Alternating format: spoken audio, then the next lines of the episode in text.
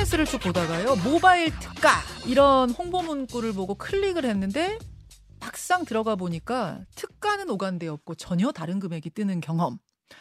또 한 달간 무료라고 해서 딱 한 달만 써보려고 어, 서비스를 신청했는데 한 달이 지나자마자 나도 모르는 사이에 돈이 결제되는 이런 경험. 한 번씩은 해보셨죠.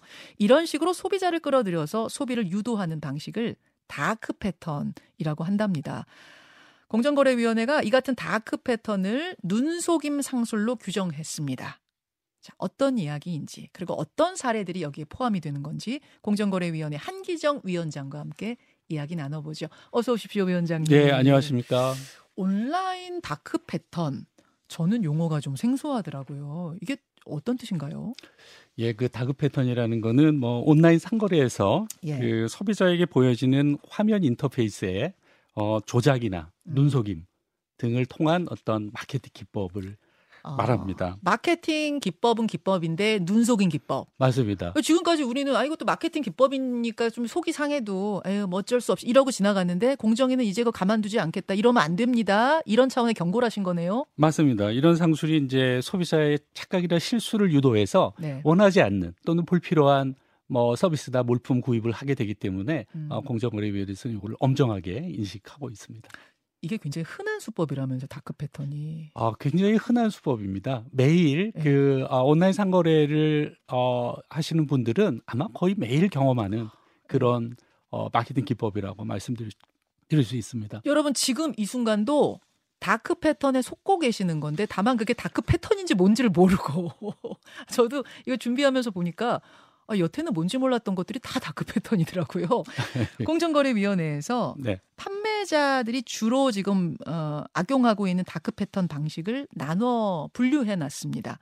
4개 범주, 19개 유형으로 이렇게 구분을 해 놓으셨던데 가장 많은 유형 베스트 5를 보니까 나도 모르게 자동 결제, 너무 어려운 회원 탈퇴, 계속 올라가는 가격, 나도 모르게 서비스 가입, 설치 안 해도 되는 것까지 것까지 설치 이런 것들이 가장 많이 쓰이는 다크 패턴 맞나요? 맞습니다. 네. 네. 하나하나 좀 보겠습니다. 아, 어, 아, 우선 하나하나 보기 전에 이 중에서도 가장 많이 쓰이고 있는 어, 지금 유형은 어떤 거예요? 어, 예를 들면 뭐 나도 모르게 자동 결제 많이 쓰이고 있는데요. 네. 음, 말씀하신 것처럼 이제 서비스가 어, 그 무료에서 유료 유료로 이제 전환된다든가 또는 음. 뭐 대금이 올라가는 경우에 어, 소비자에게 이제 사전 고지하지 않고 어, 계약을 자동으로 갱신한다든가 네. 대금을 청구하는 행위. 요 행위가 이제 일단 가장 많은 그 dark dark pattern의 이제 유형 행위라고 말씀드릴 수 있습니다. 또 아. 하나 말씀드리면 이제 예. 너무 어려운 회원 탈퇴도 아주 전형적인 dark pattern의 유형입니다. 그래서 아, 그 온라인 서비스에 가입할 때는 네. 뭐 아이디나 어, 패스워드 넣고 간단히 그 가입이 되지만 너무 쉽죠. 네. 가입은 구독 이런 것도 너무 맞습니다. 쉽죠. 버튼 예. 하나만 누르면 되잖아요. 예, 예. 그러나 뭐 해지나 탈퇴할 때는 그 화면이 안 보인다든가 네. 또는 아주 복잡하게 구성해서 음, 이용을 하기 어렵게 만드는 이런 유형의 이제 dark pattern이 가장 많이 쓰이고 있다. 많습니다. 하나 예. 하나 좀 볼게요. 나도 모르게 자동 결제. 제가요 지난주에 겪었던 일입니다. 온라인 독서 플랫폼에 한 달 무료 행사를 하더라고요. 그래서 이제 회원 가입을 하는데 신용카드 번호를 요구해요. 그래서 아 한 달만 하고 어차피 뭐 끊을 거니까 이 사이트는 하고 신용카드를 넣어 놨는데 한 달이 되고 잊어버렸어요. 그러면 자동 결제가 그냥 된다 이런 거잖아요. 맞습니다. 사전 고지 없이 OTT에서도 요새 많이 하는데 다 그런 식인 거잖아요. 어, 맞습니다. 근데 그게 제 잘못, 제 부주의가 아니란 말입니까? 아, 그건 누구나 실수나 착각을 할 수 있는 것이지요. 그래서 그런 부분에 대해서는 현행법으로 규율할 수 있는 법제가 없는 상황입니다. 그래서 어. 그런 부분에 대해서는 저희가 어, 법제도를 마련해서 입법을 해서 예. 어, 적절히 규율할 수 있, 있도록 그렇게 노력할 예정입니다. 그럼 한 달 무료 뭐 무료 서비스 자체를 하지 말아라가 아니고 네, 그렇습니다. 한 달 무료 서비스 좋다 좋은데 네, 거기서 한 달이 될 때 알려줘야 돼요. 알려줘야 된다라는 게 이제 저희의 생각이고요. 어, 아. 그래야 누구나 이제 뭐 그런 부분에 대해서 인식하지 못한 채 예. 그냥 자동으로 결제가 되는 경우도 흔히 있을 수 있습니다. 그래서 예. 그런 부분을 이제 사전에 예방하는 게 필요하고요. 아. 그래서 이제 그 다크 패턴의 규율이 그만큼 어, 중요하다라고 말씀드릴 수 있습니다. 어, 이거 잘하셨네요. 저는 네. 여태까지 달력에다가 제가 이렇게 한 달 되는 되게 바로 전날 표시해 놓는데 또 그래도 깜빡 잊어버리면 그래도 깜빡 잊을 수 아, 있습니다. 나는 왜 이렇게 이런 거 못 챙길까 네. 이랬었는데 네. 이거는 이제 여러분의 잘못이 아닙니다. 네. 소비자의 잘못이 아닙니다. 네, 네. 판매자가 챙겨서 알아줄 일, 미리미리 챙겨줄 일이다. 그렇게 해야 된다라고 저희는 이제 보고 있습니다. 너무 어려운 회원 탈퇴 이것도 어 해지 버튼을 너무너무 찾기 어려워서 나중에 보니 구독은 버튼 하나였지만 해지는 고객센터에 전화 거는 거더라. 이런 네. 분들 있고요. 네. 구독은 그냥 플랫폼 그 모바일 플랫폼에서 버튼 하나였지만 해지는 PC로 가서 PC 홈페이지에서 해지 버튼을 찾아야 되더라. 이런 경우 좀 많이 봤어요. 맞습니다. 전형적인 다크 패턴입니다. 그렇죠. 어, 그래서 결국은 해지나 탈퇴를 포기하게 되는 경우가 흔히 있습니다. 예, 그래서 예. 그 소비자 보호를 위해서는 그런 부분에 대해서 음. 적절하게 규율할 필요가 있다라고 생각이 됩니다. 그럼 이제부터는 이 판매자들이 어떻게 해야 되는 건가요? 바로 옆에다 만들어야 되나요, 버튼을? 어, 그 부분은 이제 소비자가 그 어, 탈퇴라든가 해지를 원할 때 예. 어, 가입만큼 쉽게 해지나 탈퇴할 수 있도록 그렇게 그 화면 인터페이스를 네. 구성해야 된다라고 어, 음. 보고 있습니다. 어떤 경우는 이런 경우도 있어요. 해지하겠습니까? 해지합니다. 눌렀는데 정말 하시겠습니까? 또 나오고 뭔가 계속 이러면 3단계, 4단계 가는 경우도 있거든요. 예. 그 해지를 굉장히 복잡하게 만드는 것이고요. 또 심지어 이제 약간의 이제 시, 소비자에게 그 심정에 압박을 가하는 그런 예. 유형의 이제 그런 측면도 있는 dark pattern이라고 볼 수 있습니다. 이제는 그것도 못하게 막는 건가요? 아, 그런 부분 이제 못하게 어, 어. 막아야 될 것 같습니다. 근데 dark pattern 외에 아까 말씀 주신 것처럼 예. 19개 유형이 있는데요. 예. 그 중에 13개 유형은 현행법으로 규율이 가능합니다. 근데 아하. 6개 유형은 예. 아까 말씀해 주신 그 어, 쉬운 가입 그다음에 어려운 탈퇴 해지 같은 부분은 현행법으로 규율이 되지 않습니다. 음. 또 자동 결제 이런 부분도 현행법으로 규율이 되지 않습니다. 그래서 그런 부분에 대해서는 저희가 입법을 해서 지금 관련된 법안이 예. 어, 전자상거래법 개정안 등이 국회에 어, 계류 중입니다. 그래서 예. 어, 그 법안이 어, 신속하게 처리될 어. 수 있도록 저희는 노력하고 있고요. 그, 예. 그 부분이 이제 법안이 처리가 돼서 효력을 발휘하게 되면 그에 대해서는 만약에 위반을 하게 되면 사업자가 음. 어, 그러한 다급한 배턴을 통해서 소비자에게 피해를 주게 되면 네. 어, 저희가 제재를 가할 수 있게 그렇군요. 됩니다. 저는 이번에는 가이드라인이길래 이게 뭐 네. 권고 정도라서 얼마나 예. 단계성을 가지겠는가라는 질문을 드리려던 참이었는데 네. 입법까지 들어갈 것이다. 맞습니다. 예. 처벌까지 갈 것이다 이 네. 말씀이세요. 네. 어, 사례를 조금만 더 보겠습니다. 네.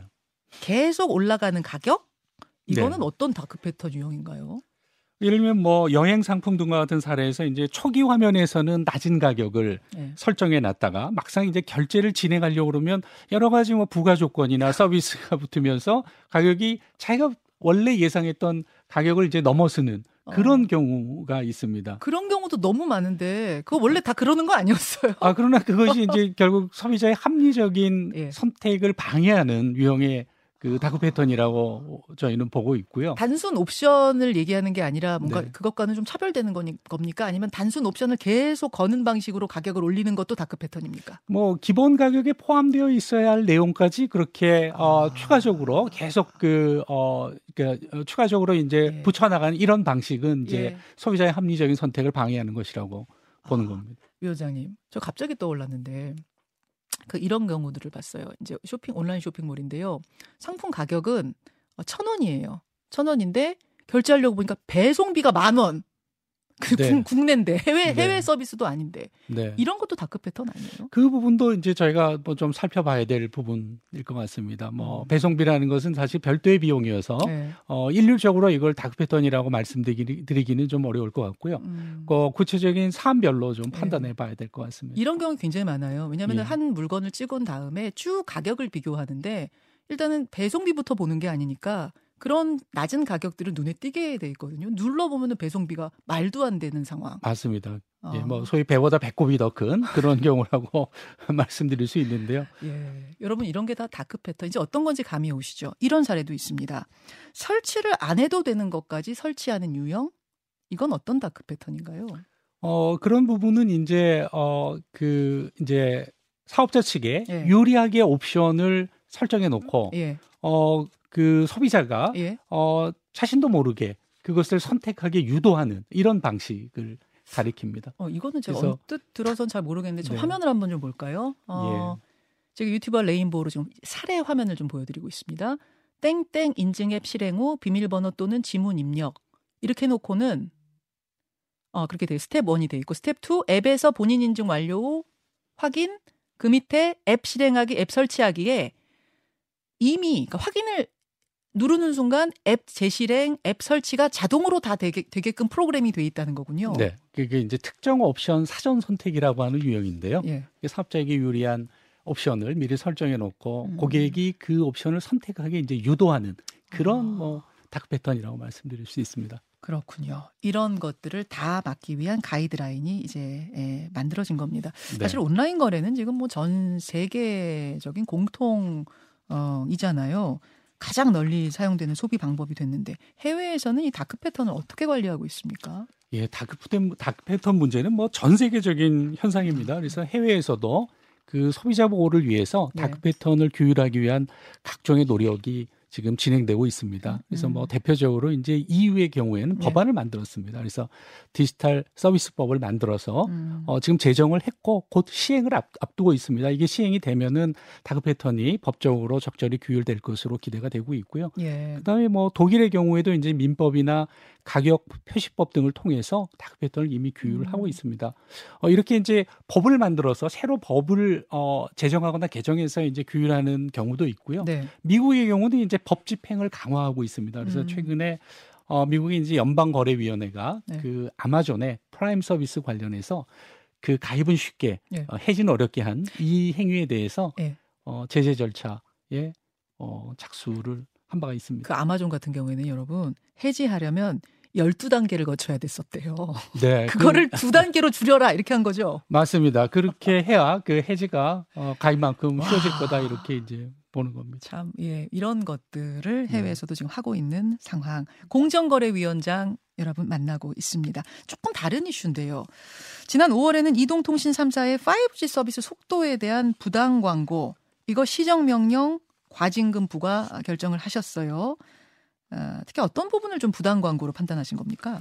저희가 5G 그 부당 광고 관련해서는 세 가지 유형에 주목을 했습니다. 음. 어, 첫째는 그 5G 서비스의 기술 표준상 목표 속도 20기가bps. 예, 예. 근데 이거는 사실 이론상으로만 가능한 겁니다. 음. 근데 어, 광고상으로는 이게 실제 이용할 수 있는 것처럼 그렇게 어. 광고가 됐고요. 어, 또 하나 이제 두 번째 유형은 5G 서비스의 최대 지원 속도 2기가bps. 음. 이거는 아주 엄격한 전제 조건 하에서만 가능한 건데요. 이것도 음. 실제 소비자가 이용할 수 있는 것처럼 그렇게 광고를 한 바가 있습니다. 예. 그다음에 세 번째 유형은 어, 통신 3사 각자가 객관적인 증거도 없으면서 음. 어, 자신의 그 5G 서비스가 다른 이동통신 사업자에 비해서 더 빠르다. 이렇게 이제 광고를 했습니다. 다 그렇게 광고하지 않았어요? 우리가 다, 제일 빠르다? 다 그렇게 광고를 했습니다. 어, 어. 그래서 그 첫 번째, 두 번째 유형 관해서 말씀드리면 예. 실제로 2021년에 예. 실제 평균 속도를 측정해 보니까 음. 0.8기가bps에 불과했습니다. 참. 그래서 이건 명백한